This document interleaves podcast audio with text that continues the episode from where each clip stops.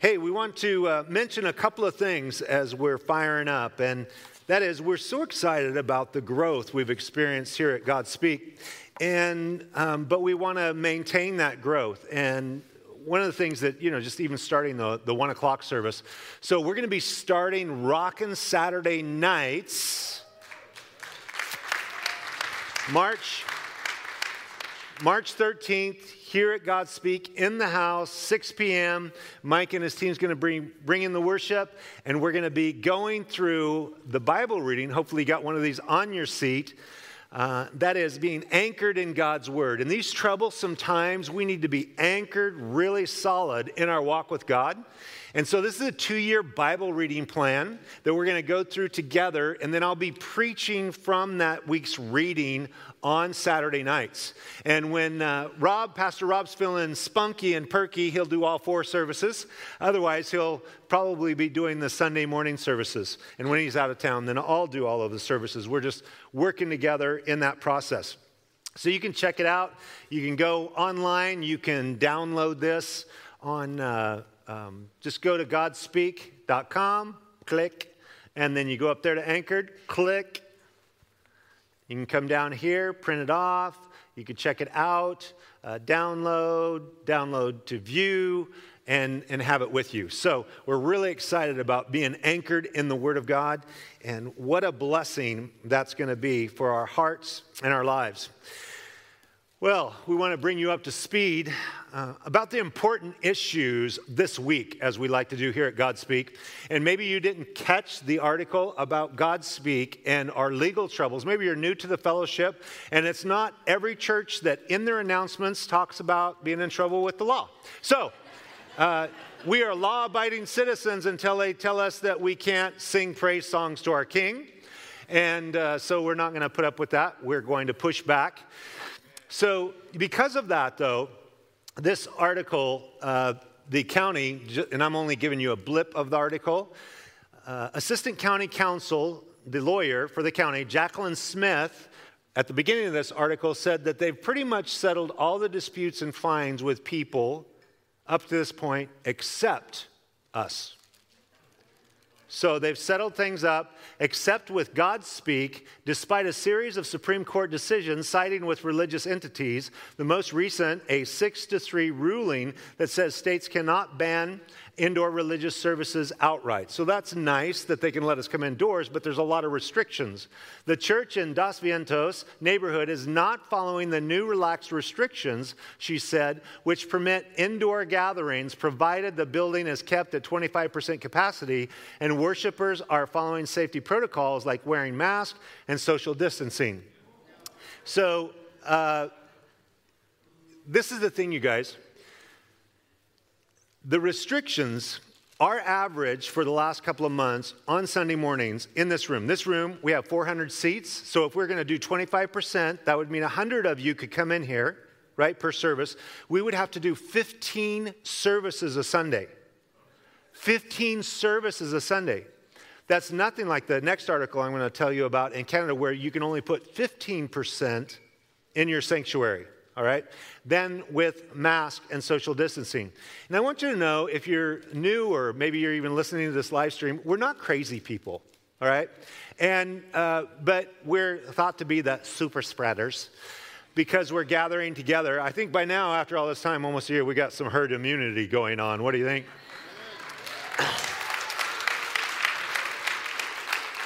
But I want you to know that we're not the only people that think this way because people that are, are only listening to certain echo chambers on mainstream media, uh, there are three justices on the highest court of our land that agree with us that churches should have no restrictions. And two of them, this quote If Hollywood can host a studio audience while people cannot worship indoors, something has gone seriously awry. Justices Neil Gorsuch and Clarence Thomas.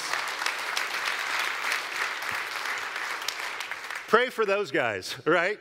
For, for help. They contacted the Acorn newspaper, contacted Pastor Rob McCoy, and surprise, surprise, he said, Nothing's changing here, right? So, praise the Lord. But being a real student of history myself, what people don't get, They don't get, if we bow now to the state, they will begin to encroach, encroach, encroach. So we are pushing back, we are stepping up because our ministry is we want to declare the liberty that people can have spiritually in their relationship with Jesus Christ and the liberty that we have as United States citizens that is granted to us by the guiding principle and uh, document of the Declaration of Independence and our U.S. Constitution. So we. And so we're building up God's kingdom, but we're fighting for our citizenship because you guys, if we don't fight now, people will say, well, uh, well, the church will just go underground. Yes, you know, if I'm in if I'm in communist China, I take that for granted. I'm going to sneak around and get into churches. I've done it in India, sneaking around. I've done it, and, and, and I take that for granted because that's the, the governmental structure, right? You have to do what you have to. But we're, the church is above ground now, so I think we should be scrappy while we're above ground before, before we have to go underground. Because Eventually, we'll probably have to go underground if this continues on, right? But we're going to be scrappy until uh, Pastor Rob goes to jail. And you go, that's not going to happen. Until I'll preach the next Sunday, then I'll go to jail. We're going to have an amazing jail ministry here in Ventura County. And I was raised by an ex convict and visited on visitor day San Quentin when I was seven years old. So I'm okay with the prison ministry. Anyway, but if you think that's not so, look to our neighbors to our north because this happened this week. I was arrested. Um, I was arrested and released in the same moment. And so that was for violating the public health order? Yes, uh, Section 73.1 of the Public Health Act, yeah. By God's grace, I am prepared and resolved to, to go to jail for hosting a gathering for the body of Christ here at Grace Life. I think we need to understand that persecution often results from doing what the state forbids. Sheila Gunn Reid for Rebel News, and I'm here at Grace Life Church near Spruce Grove, Alberta. And this church behind me has been the site of some peaceful Christian civil disobedience to the government's lockdown measures on churches and places of worship. Now, Alberta churches are currently limited to 15% of capacity as part of the pandemic lockdown. Now, all this is despite plummeting coronavirus case counts across the entire province. For several weeks in a row, Pastor James Coates has defied the public health order to limit the attendance of his congregation. And because of that, the government has ordered this church to close. Now, in spite of the government's persecution, this church is thriving. Last Sunday, there were between 250 and 300 people in attendance. These are Christians motivated to show the public health bureaucracy that their master is God and not the government. And for all of this, the church has been under near constant surveillance by the RCMP and public health bureaucrats. Now, last Sunday, Pastor James Coates was detained by the RCMP after service and he was charged for breaching the public health order, for being over capacity, and failing to adhere to physical distancing requirements. A pastor in Canada was detained by the police for failing to turn away his congregants and for not making his flock cover their faces as they worshiped. So, if you think, okay, they arrested him, then they released him, but what you don't know is now the rest of the story that has unfolded after this interview, and which you're not hearing on mainstream media. They, they arrested him, put him in jail, and this is a text from his wife, Erin. My heart is broken. They, they tried him in secret. The officers lied to us and told us he wasn't there. They tried to hide him and sneak him out the back door. In the providence of God, one of our men was there. The officer only allowed him to tell him that we loved, he loved him and were here with him. They pulled him away. They have remanded him as our lawyer seeks the appeal. The conditions of his release are that he would not pastor anymore. I cannot visit him. So they remanded him and they gave him this condition. They arrested him, they brought him before the court, and uh, in secret. And so when they asked him, we, we will release you as long as you don't preach, he said, If you release me, I'm preaching. And uh, so they remanded him, which means he will stay in custody until the hearing. That can be three weeks, that can be three months, that can be nine, it can be whatever they want. And he's in the general population of uh, the worst of criminals in a max uh, facility. So this happened this week, you guys. This is his pastor's wife text. And that's just to our neighbors to the north. And Pastor Rob and uh, Kirk Cameron did a good episode on this. Their constitution about free speech is the, identical to ours because we led the way, right? They, they saw our constitution and they implemented those things. So do not think that's not coming. Because when the government flexes its muscles and God's people roll over, it, being a, a student of history, the people that took over in China and the people that took over in Russia, the first thing they went after is to muzzle and to shut down the churches because people of faith are the people that have the courage to stand up. And so they have to stop you from getting together and communicating because God's people throughout history and persecution have become a lean, mean preaching machine. Right? So, just the heads up on what's going on. But we want to be anchored in God's Word during these troublesome times. So I encourage you to join us in the Word. And this week's read, uh, reading that is in this, obviously you're just getting it, but I wanted to preach from it.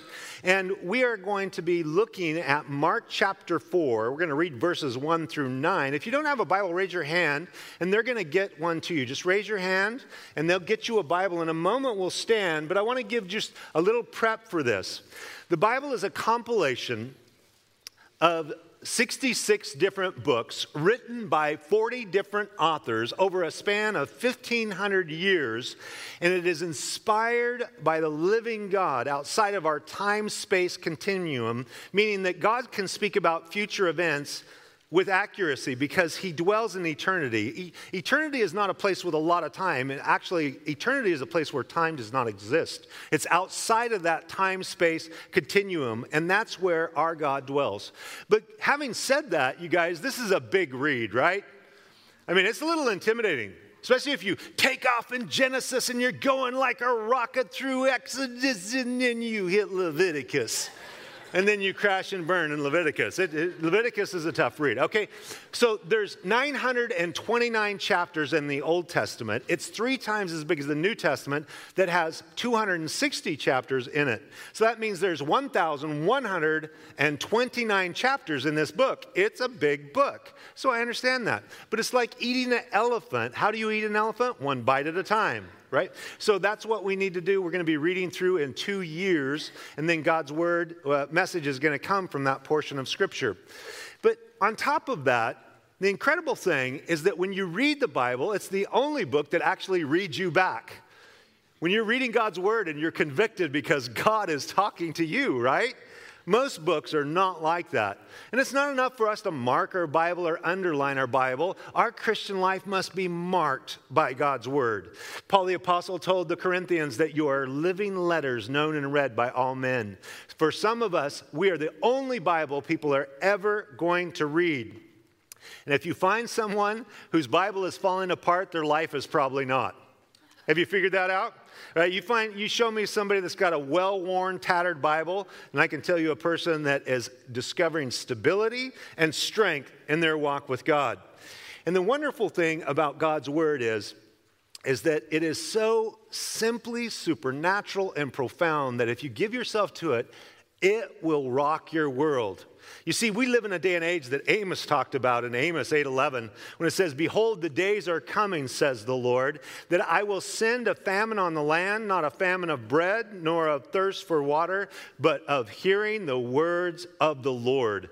We're in a famine of God's word. Churches are shut. There's a famine in the land. That's why the growth has happened here. People are coming from other churches. That's what happened in Canada. Churches were shut down. He opened up. More people were coming because people are hungry for the word of God. But you see, the thing is, I can't get you or encourage you or inspire you to read a book that you don't trust, right? If you don't trust the word of God. How many of you have heard that the Bible has been mistranslated and there's so many mistakes and contradictions in this book, you cannot believe it? Just raise your hand if you've ever had one of those conversations. All right? Some of you don't get out much, but the, nonetheless. Most of us have had that conversation. I want you to know that this is the most trustworthy ancient document historically, linguistically, geographically, when it surrounds the Bible lands, of any document in human history. And if you want an illustration of that, we trust other ancient writings with just a few ancient manuscripts and nobody questions whether they are actually accurate from the time they were discovered. Works of Plato, Herodotus, and various things. And this illustration, this little three minute video, really gives you the visual of that, that you can trust this book. Check this out. Have you ever heard someone claim that the Bible's been through so many changes and so many revisions that we really can't know what the original message was? Let's use some coffee beans to illustrate a major problem with that argument. And what we're going to do is look at the manuscript evidence for some ancient writings compared to the manuscript evidence for the New Testament. That is, we're going to be looking at the handwritten copies made before the days of the printing press for each of these works. For example, for Tacitus, he wrote his famous work called the Annals around the year AD 100. And the earliest copy we have for that comes from about 750 years later. So there's a 750 year gap between when it was written and our earliest copy. And how many copies do we have? Just two. So let's put two beans in this cup to represent those manuscripts. For Plato's dialogues, there's a 1200 year gap, and we have just seven copies. For the histories by Herodotus, there's a 1300 year gap with just nine copies. And we have 10 copies of Caesar's Gallic Wars after a 900 year gap. Now, very few people question whether we have the original message of these writings, yet they constantly attack the Bible on this point. And yet the manuscript evidence we have for these is so minimal, and the gap between when they were written and when their earliest copies come from is enormous. So, what about the New Testament? Well, it was written in the first century AD, and the earliest manuscript evidence we have for it comes within 50 years of that time. Now, how many copies do we have? Well, there are nearly 6,000 Greek New Testament manuscripts, and they average about 450 pages each.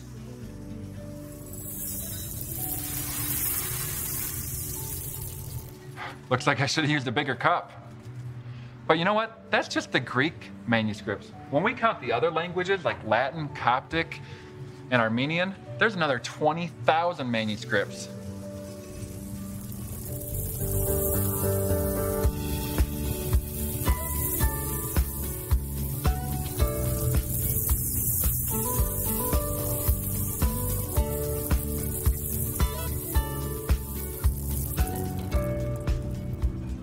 As I mentioned earlier, critics and skeptics rarely question whether we have the original message of these writings, and yet they frequently attack the Bible on this point. You know, it really just shows their bias. But when we look at the evidence before us, we see that their arguments really don't amount to a hill of beans. Now, some critics will say that there are a lot of differences between those New Testament manuscripts, or these differences, what we call variants. And they say there's tens of thousands of these variants. But the reason there's so many of these variants is because there are so many manuscripts. So, what the critic is trying to do is take a great strength for the reliability of the text and turn it into a weakness. But here's the great thing about this because we have so many manuscripts, we can compare and contrast those. We know where those differences are, we know what they are, and we know that they're really insignificant and rarely do they have any bearing on the meaning of the text. In fact, even Bart Ehrman, the leading textual critic today, an agnostic, says that essential Christian beliefs are not affected by the textual variants in the New Testament. So you can see the evidence that we have, there's absolutely no comparison. And the contradictions are so minuscule, they're little, even an agnostic who does not believe the authenticity of the scriptures, but he, as a scholar, Ehrman, uh, Bart Ehrman, declared that it really changes nothing about our message these variations that are small in the different languages. And, as he mentioned, the ability to compare text with text. So the thing is, is well, okay, that's what we know historically, but what does internal evidence from God's word declare? In first in 2 Peter chapter 1, verse 21, it says, Prophecy never came by the will of man, but holy men of God spoke as they were moved by the Holy Spirit. Men, though they were implemented, 40 men are the authors of this scripture. Really, they were inspired by the Holy Spirit that carried them along. How did we get the scriptures? The Holy Spirit inspired these men to write these writings. As Paul said in 2 Timothy 3:16 with the NIV translation, which is the best on this verse, all scripture is God breathed, God infused by his spirit into men to write. So both Peter and Paul, Paul is the overwhelming author of the New Testament. He has written 13 of the 26 books of the New Testament. So Paul the Apostle and Peter both weigh in on this. Now, having said all of that, now hopefully you have an open heart to hear what God's Word has to say about the subject. And maybe you want to come along for our Anchored in the Word, reading through God's Word in a two year period of time. Let's stand and read from Mark chapter 4. We're going to read verses 1 through 9. Jesus is teaching. It says, And he began to teach by the sea. And a great multitude was gathered to him, so that he got into a boat and sat in it on the sea. And the whole multitude was on the land facing the sea. Then he taught them many things by parables and said to them in his teaching, Listen, behold, a sower went out to sow.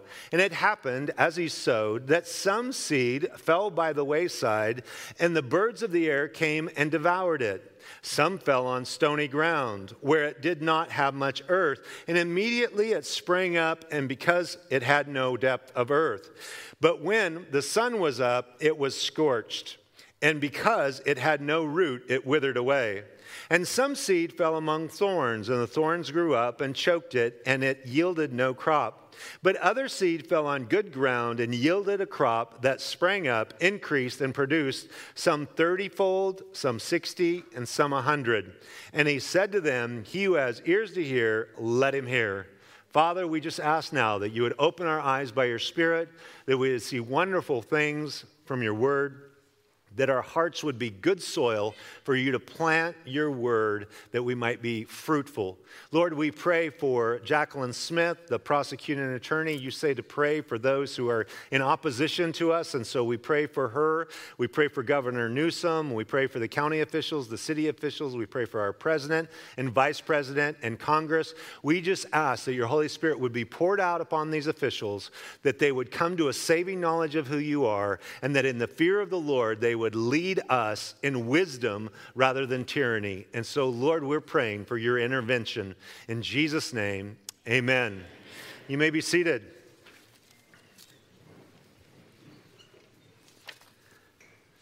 The story that we're talking about is a parable. A parable means literally to cast a story alongside a truth that you want to communicate. This story is just a very everyday event for the people of this time. It's about a farmer. Here he is, he's plowing his field and he's cruising along, and it's just normal visual stuff for first century believers. And then he's going to sow seed. He's going to, this is called broadcasting seed. He'd sow it by hand and not having any machinery. Even to this day, we use that term broadcasting to scatter thoughts, word, messages, right? So a broadcast network, what are they broadcasting? Thoughts, words, idea. So whether it's radio or internet, anything that's related to broadcasting goes back to this idea of planting seeds that are thrown out. And so, as this unfolds, Jesus and his disciples, they have to first figure out something, if you will, to lead us into the real meat of the parable. And that is that they need to listen up, they need to speak up, and they need to perk up. First, to listen up, it said, he said to them, He who has ears to hear, let him hear. Now, I might do the Sunday school thing. He who has ears to hear, let him hear. Grab both of your ears and make sure you brought your ears with you, right? But the thing is, is that just because you have a pair of ears doesn't mean you're listening here, right?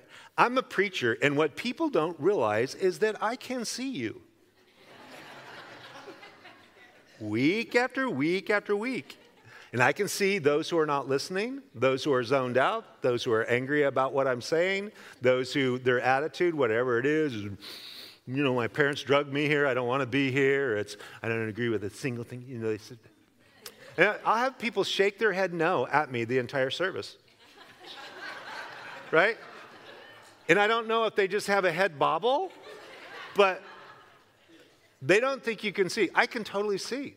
But the thing is, is that just because you have a pair of ears do not, does not mean you listen. Some people come to church for the people and they just tune out the word. I was talking to a man in his 90s and I knew he had came to Christ when he was like 16. He had been going to church all these years, and he had two hearing aids. And I was just making conversation with him, and I was asking, "Hey, you know, some people tell me that hearing aids you get uh, feedback, and it's kind of awkward in a crowd setting or in church."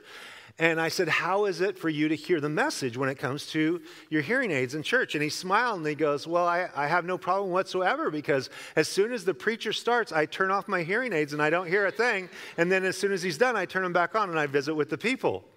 And I thought to myself, now most people would not admit that. But he was so open and honest. He just smiled like it was his own little secret. Like he, you know, he could just go into Never Never Land and, and put up with that time during the sermon. But people do that without hearing aids. Right? Some of you are here today, and we're going to see as this break down, breaks down, this whole parable of the sower is about sowing God's word into four types of soil 25% apiece. And if there's 400 people in this room, that means 100 people could be categorized in each one of these. Now, hopefully, it's not like that on a Sunday morning like this, but let's just think it through. First of all, you have to listen up. You actually have to be intentional if you want to hear God's word. Right? You, you have to listen, you have to tune in. But you also have to speak up. When the disciples have a question in verse 10, it says, But when he was alone, those around him with the 12 asked him about the parable. They had no clue what this parable meant. Now, if you don't have a clue about what the passage is, how, how useful is it for you in your life? And so we have to ask questions about things we don't understand in the scriptures. But none of us want to look silly. Right? It's just like why, why, we don't ask questions in church, but ask questions of a Christian friend, of a Christian parent, of a classmate, or whoever's believer or pastor. When you have questions about conundrums in God's Word, and these parables needed a little instruction, they had to speak up. So you have to listen up, you have to speak up, but you also have to perk up. Notice what Jesus says here that you have a choice. You have a choice to get involved in the process. For it says in verse 11 through 14, he said to them, To you it has been given to know the mystery of the kingdom of God, but to those who are outside, all things come in parables, so that seeing they may see and not perceive, hearing they may hear and not understand, lest they should turn and their sins be forgiven them. And he said to them, do you not understand this parable? How then will you understand all the parables? The sower sows the word of God. Now, Jesus is saying something here that is somewhat paradoxical.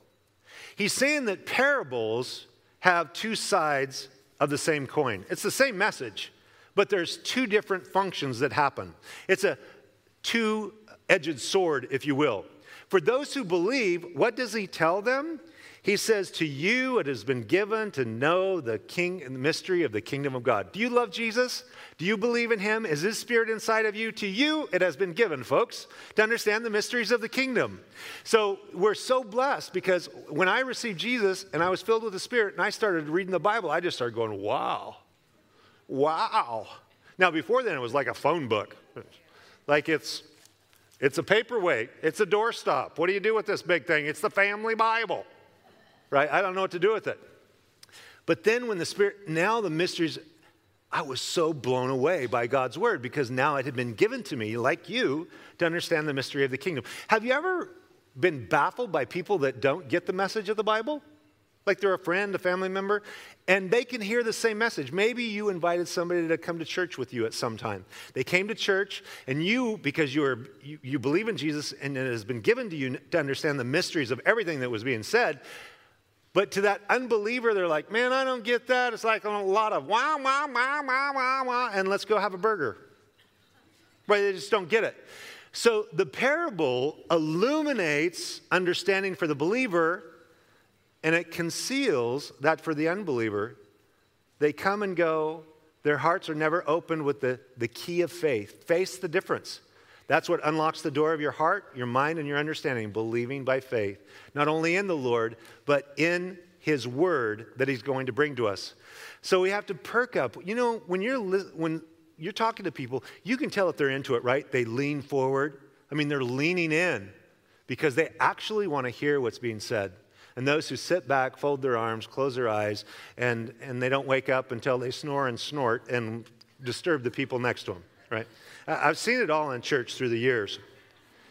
But the first illustration that Jesus gives in this story, very practical, down to earth, very com- comfortable for me as a kid that grew up around uh, farming in, in rural America in a small farm town in Idaho where my wife and I grew up. Uh, tractors and, and farming going all, all around us. But in this day, there's the wayside, if you will. It says in verse 15, the first type of soil or heart is the wayside. These are the ones by the wayside where the word is sown. When they hear, Satan comes immediately and takes away the word that was sown in their hearts. The wayside, as you saw a picture, is there's a field, there's a field, and then there's the hard path. And the hard path is beaten down by people walking on it and driving on it. So if seed falls on it, it's too hard. It doesn't penetrate, right? It doesn't go into the soil, germinate, and grow. It's just too hard. And so Jesus said, for 25% of the people, just for the sake of his illustration, their hearts are so hard when the word of God, the seed lands on it, then we have an enemy, the devil, who wants to challenge and steal God's word. He comes and says, That's not true. Don't believe that garbage. Don't believe that traditional Christian stuff. Why do you want to believe their stuff? They don't, you know, you can't trust the Bible. You can't trust God's word.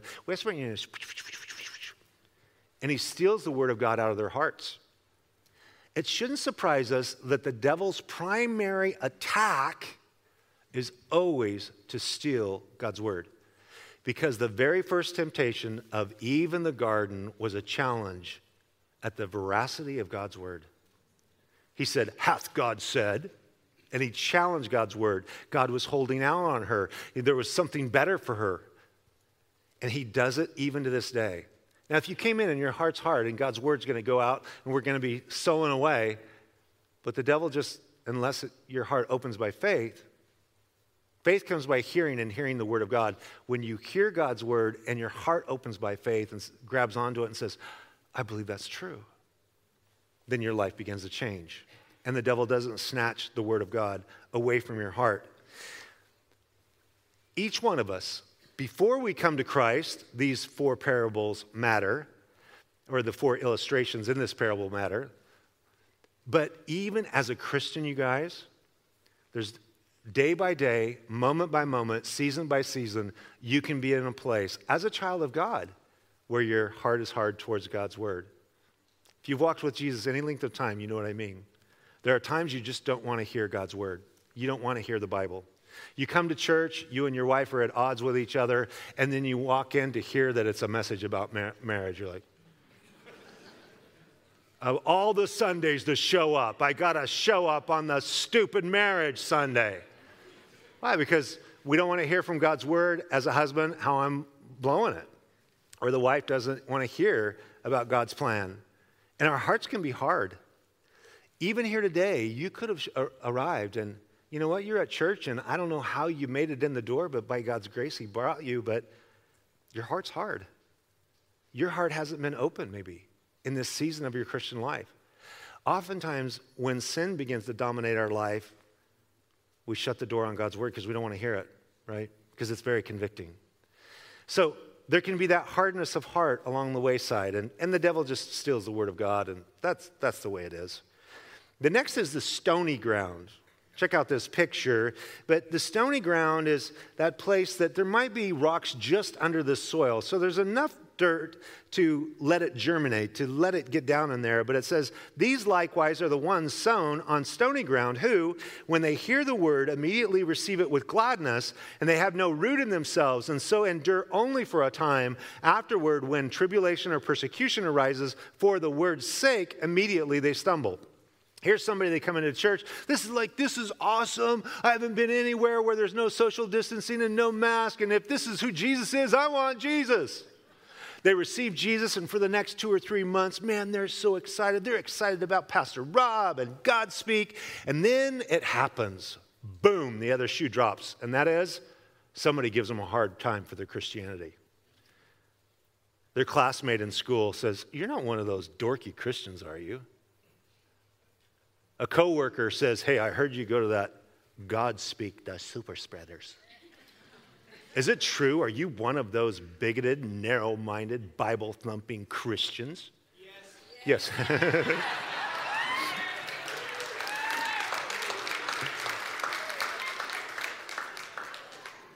are you. Are,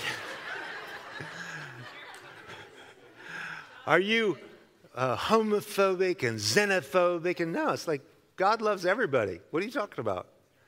People try to paint us Anytime a Christian is portrayed in a TV show or a movie, they're the, always the weirdest, most backwards, upside down morons on planet Earth. There's a purpose for that, right? To humiliate and to shame anybody that would say, I'm a Christian, I love Jesus, I believe the Bible and I'm going to church this Sunday. Now, that seems like that would be a normal thing in the United States of America that uh, some of the early people that got here were a Christian group called the Pilgrims, right? They came with their Bible in hand and they were and they had Thanksgiving and, and all that stuff. And, and now Thanksgiving is just about turkey and if, who the Dallas Cowboys are playing. right? So we have. We're a long ways from Kansas, Toto. There's been a lot of water under the bridge. For you are younger, you'll have to find out what that means. But this soil, you love Jesus, you receive him, you grow quickly, you're so excited, you're filled with joy until, because of persecution, you go, Oh, I didn't know it's unpopular to be a Christian. I didn't know that Jesus said, If they hated me, they'll also hate you. I didn't realize, I know what Jesus did. He died on the cross for me, but if they nailed him naked to a cross, how are they going to treat me? You see, there's this wake up call. Jesus said, some people, some, some think I came to bring peace, but I came to bring a sword. It'll be a father against a son, a mother against a daughter, a brother against a sister. And sometimes somebody gets saved and now their spouse is not a believer. And so they have that conflict. And sometimes your kids are ashamed of you because you become a Christian and they're your adult children and they want nothing to do with you because you're now a child of God. And is there anything more painful than that, you guys? None of us like rejection. I think you're an imbalanced person if you like rejection. Oh, oh, oh reject me. I'm not signing up for the club. I, I don't really like that. But on the other hand, I know it's a reality, correct? This is what the Bible says. And it's a promise. And I have never, ever, ever seen this promise. You know how you go into somebody's house and they'll have scripture on the refrigerator, they'll have it on the wall, they got it on the door, they got plaques everywhere, they do scripture. Everywhere. I've never seen this one. Those who live godly in Christ Jesus shall suffer persecution. Never saw that on a plaque, ever. Not once. Like, that's so encouraging. Jesus said, Rejoice and be exceedingly glad when men speak all evil of you. When people lie about you as a Christian, I mean, are you going like, yippee? No, it hurts. It totally hurts. Some of you are experiencing that right now, but you're here, right? And the persecutions come, and it hasn't derailed you. But there are a lot of people here that it has derailed them, and they no longer come here. They're no longer a part of this work. They're no longer wanting to walk in a way that's open about their faith. Why? Because Jesus tells us that's what's going to happen to people. Just the way it is. It's no shocker. It's like no heavy revy. So, the third soil is the thorny ground. In verse 18 and 19, it says, Now these are the ones. Now, it might look like flowers to you in that picture, you guys, that was prior to this, but it's thistle. And where I come from, thistle is the bane of every farmer's existence because once it takes root, thistle and weeds and just, oh, it just chokes life. It says in verse 18, Now these are the ones sown among thorns. They are the ones who hear the word and the cares of this world, the deceitfulness of riches, and the desires for other things entering in choke the word, and it becomes unfruitful. Here is just a busy life. It's not a life that's afraid of persecution. It's also not a life that the devil has ripped you off through doubting God's word. It's a, this third category is people that just get so busy they don't have time to read God's word. They don't have time to come to church. They don't have time. Now, they believe, if you ask them, you put them on the spot, oh, yeah, I, have I've received the Lord. I, I believe He died on the cross for me, was buried, and rose from the dead. I know I'm going to heaven through His blood that was shed to wash away my sins. They know they're going but they don't bear any fruit because they never have time. They're, they're the people that constantly say, Pastor, I just don't have time to just fill in the blank, XYZ. Isn't that strange? Everything that I'm passionate about, I can figure out a way to have time for it. Have you figured that out? I mean, if you're if you're nuts about shopping, ladies, have you ever said, "I just don't have time to do it"? Oh, you can you can slip in shopping anywhere, everywhere you go. Right? Now you don't even have to leave the house; just point and click, point and click. Guys, whatever your interest is, I mean, if you love golf or you love whatever it is, whatever you love, it's, it's just like the Red Sea parts. I got time in my schedule, I can make it happen. But busyness, just worried about the cares of this life, and I, I see it all the time. Wonderful couple, they get two or three kids. Now they, they have the busyness of all the sports and they got some music lessons, and pretty soon their life is just freight trained by a busy schedule and you don't see them. They finally come up for air once the kids are about 16, 17 because they're on their own and they come back and they, they've been absent for the last uh, 10 years or so through the busy years. They come back and say, Wow, our kids are an absolute mess. Because you just stayed busy. Busyness doesn't enrich a life spiritually. And nobody can govern your schedule but you. And nobody can invest in your life that which is valuable but you. And no pointing, no, no preacher pointing in his bony finger towards you is going to make any difference in that. It's your choice. See, the thing is, is that wherever your treasure is, there your heart will be also. Wherever you really love you guys, your heart's just there, right? If my treasure's in my wife of all these years, then I mean, if, then that's where my heart is. If my treasure is my kids, then that's where my heart is. If my treasure is in Jesus and my relationship with Him, that's where my heart is. So your heart will follow whatever you value. Whatever you value, your heart will follow that. And whatever your heart does not value, the opposite is true. Your heart doesn't follow that, your heart doesn't value it. Nobody can instill in you a value system for your own soul, but you. Don't care how old you are. A husband may be really godly, but his wife doesn't care much about it. A wife might be really godly, but the husband doesn't care much about it. Parents might be really godly, but the kids don't care much about it. Kids may be really godly, but mom and dad don't care much about it. All you can do is be a witness of the love of God in your life in such a way that people, when they see it, they go, wow, you have more love, joy, and peace than anybody I've ever been around in my life. And whatever you have, I want. How do I have that? It's about an internal value system. Now, granted, for most of us, you guys, we never had that. Right? I grew up outside of church. I grew up like this heathen dog. I mean, that was just like a mess in my life. And uh, so coming to Christ and having God change my life was so revolutionary. And what happens is then there's the good soil. The good soil is somebody that hears God's word, receives it by faith, and applies it to their life. Look at it. Here's a guy standing in his field. Pretty cool. Look at the, the crop around him. The illustration that points to this truth in verse 20 but these are the ones sown on good ground, those who hear the word, accept it, and bear fruit, some 30 fold, some 60, and some 100. So your life just becomes fruitful now because God's word has found its way into your heart. You hear God's word and you do God's word. You hear God's word and you do God's word. You hear God's word and you apply God's word. Because what does James tell us? He said, Don't be a hearer of the word only. Some people think coming to church and hearing a great sermon is the same as living a great Christian life. Those two things are absolutely divorced from one another in this sense that if I hear God's word and I don't apply God's word, it does me no good. Right? So Jesus said that. He said, Why do you guys call me Lord, Lord? People are going around saying, Jesus is Lord, Jesus is. Why do you go call me Lord, Lord? Hear my words and then don't do them. Jesus said, That makes no sense. Right? If I say Jesus is Lord and then he gives me A, B, and C practical things to apply to my life spiritually and I don't do them, can I really call him Lord? And that's what Jesus was saying. He said, If you hear my words and you don't do them, let me tell you what you're like. You're like a guy building his house, but you're building his house on the sand.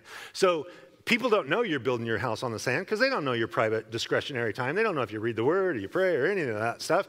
And so they, they see your house and they think there's a spiritual house. But as soon as the storm comes, it falls apart because the sand has no stability.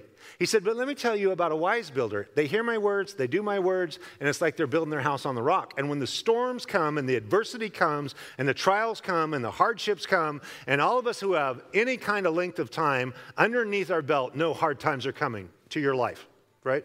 There's, nobody's going to get out of this life without a pile of garbage being dumped at your doorstep in one way or another. Stuff that you got to work through, right? Correct? Unless you live a blessed life that I'm unaware of. Anyway. So we hear God's word, and this is the thing that Hebrews chapter 5, he, he, he makes it so known to us. Let me read Mark 4 24 and 25 first, and then I'll build on that. Then he said to them, Take heed what you hear. With the same measure you use, it will be measured to you. And to you who hear, more will be given. For whoever has, to more will be given. But whoever does not have, even what he has, will be taken away from him. We say it this way if you don't use it, you lose it. Right? You hear the word. If you don't apply the word, you lose it. But Hebrews 5 the writer of Hebrews is challenging the, the hearers. He said, You know, most of you should be teachers by now. You've been walking with God so long, you should know the Bible to be able to teach other people. That's what he said. And he said, But now you still need milk, like a baby that doesn't have its teeth. He said, But I wish you had meat. Now, in Christian circles for the last you know 30 40 years people say oh i love to go to this teacher because he's he's so much meat and it's not like the milk. And they equate it to some kind of deep spiritual understanding. That's not what the writer of Hebrews is saying. If you look, examine the text, what he's saying is you hear God's word and you don't do it in your life. That's it. If you don't use it, you lose it. So, those who hear God's word and they apply God's word, they hear God's word and apply God's word, they grow. It'd be like if you go to a trainer and the trainer says, Hey, I want you to practice these three things all week, and next week we'll see how you're doing when we get together, right? Get back to with the trainer. And he goes, Did you practice? No. Okay, well, let's rehearse, review those three things. So they do that week after week after week, and the person never applies what the instructor tells him. So can he ever take them to steps beyond one, two, three? No. It's a guitar teacher, teaches you these chords. Practice these all week, come back. When you have these down, I'll teach you some more chords. But unless you apply it to your life, right, you don't have any more chords. And that's the way the Christian life is. Jesus said, If you have, I'll give you more. If you hear and the, that measure that you're receiving. Now, this is not rocket science, you guys. You just learn the simplest biblical things. It's not some deep theological understanding. You just learn simple things like love your neighbor as yourself and love God with all your heart, mind, and soul. Okay, I'm going to do that today. God, I just I want to love you today, so I'm just going to acknowledge you, and I'm going to love my neighbor as myself. However I want to be treated today, I'm just going to love my neighbor. And Jesus said, all the law and the prophets hang on these two things. And if I could figure out those two things, I'm rocking the world. Right? You and people think the Christian life is so complicated. The Christian life's not complicated. The complication is with my internal business, my heart, my mind. You guys have the same problem I do? that 90% of my problems are all up here and all in here. And fortunately, I can try to maintain that most of them don't make their way out and actually do the destructive thing that they want to from the inside.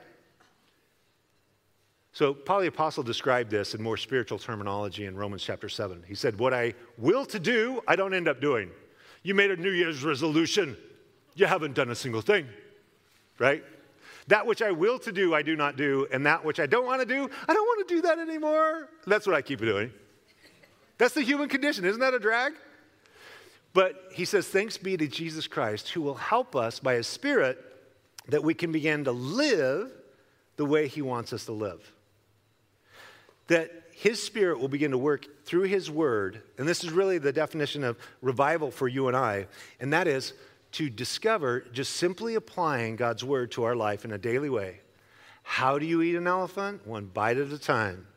Just don't be overwhelmed. This is a big book, and you go, whoa, that's a big book. In the Old Testament, under the law, there were 613 laws. Jesus said all that can be summed up in just love God and love your neighbor. That's pretty nice. That's a reduction, right? From 630, 13, down to uh, two. I've discovered after being a pastor for 32 years and counseling people for all of these years that God, by His Spirit, is already communicating with Christians what He wants them to do. So they come in for counseling. This is the way it goes. I said, Well, let's just pray for God's help. And so I say, So what's going on after we pray? And they go, Well, this is what's going on. And, and then I ask, Well, what do you think you should do about it? And they say, Well, I know these Bible verses and this and this and this. And I'm not really sure to do what to do. I said, You've already explained what to do. You just need to do what you already know to do. You just wanted to talk out loud about it about somebody. So God bless you and see you later. I mean, it's the easiest counseling ever because they actually already know what they probably should do. They just want to talk out loud with somebody to do it. So, is the big hurdle about not knowing enough, or is the big hurdle actually in doing what we know to do? Uh, husbands and wives, we know what we're supposed to do. If you've been a Christian for six months, you know what the Bible teaches about marriage. Is it that we need more knowledge and greater books and read an encyclopedia on marriage? Or do we just simply need to know, do what we're already told to do? And we wish we could blame it on that, right? I just don't have enough knowledge. Especially about this strange creature called a man. I don't know what to do with him and how his mind works. Is it really that you need to know more? Or do you simply need to say, God, help me do what you want me to do?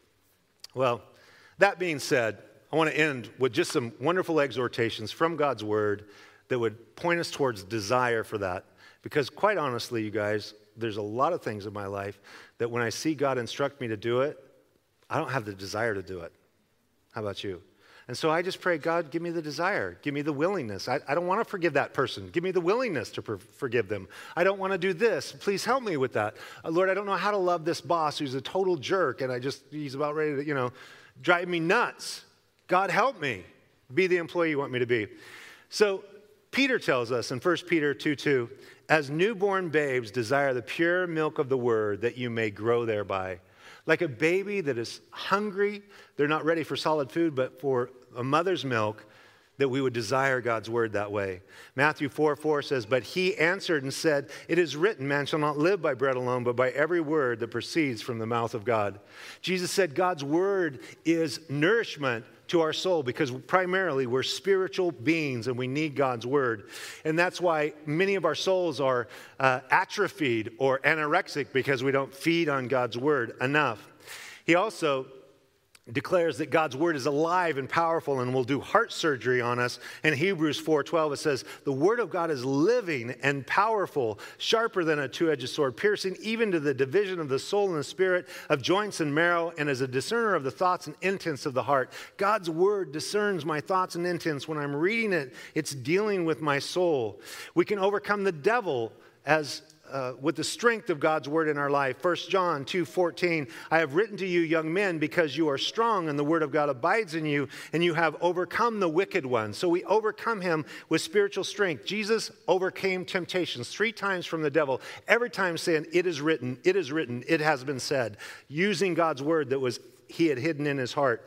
This is what keeps us aware and turns on the light to give us direction in our life. From Psalm 119, verse 105 Your word is a lamp to my feet and a light to my path. How many times have I read God's word? And that's the verse I needed to deal with the situation that was right in front of me.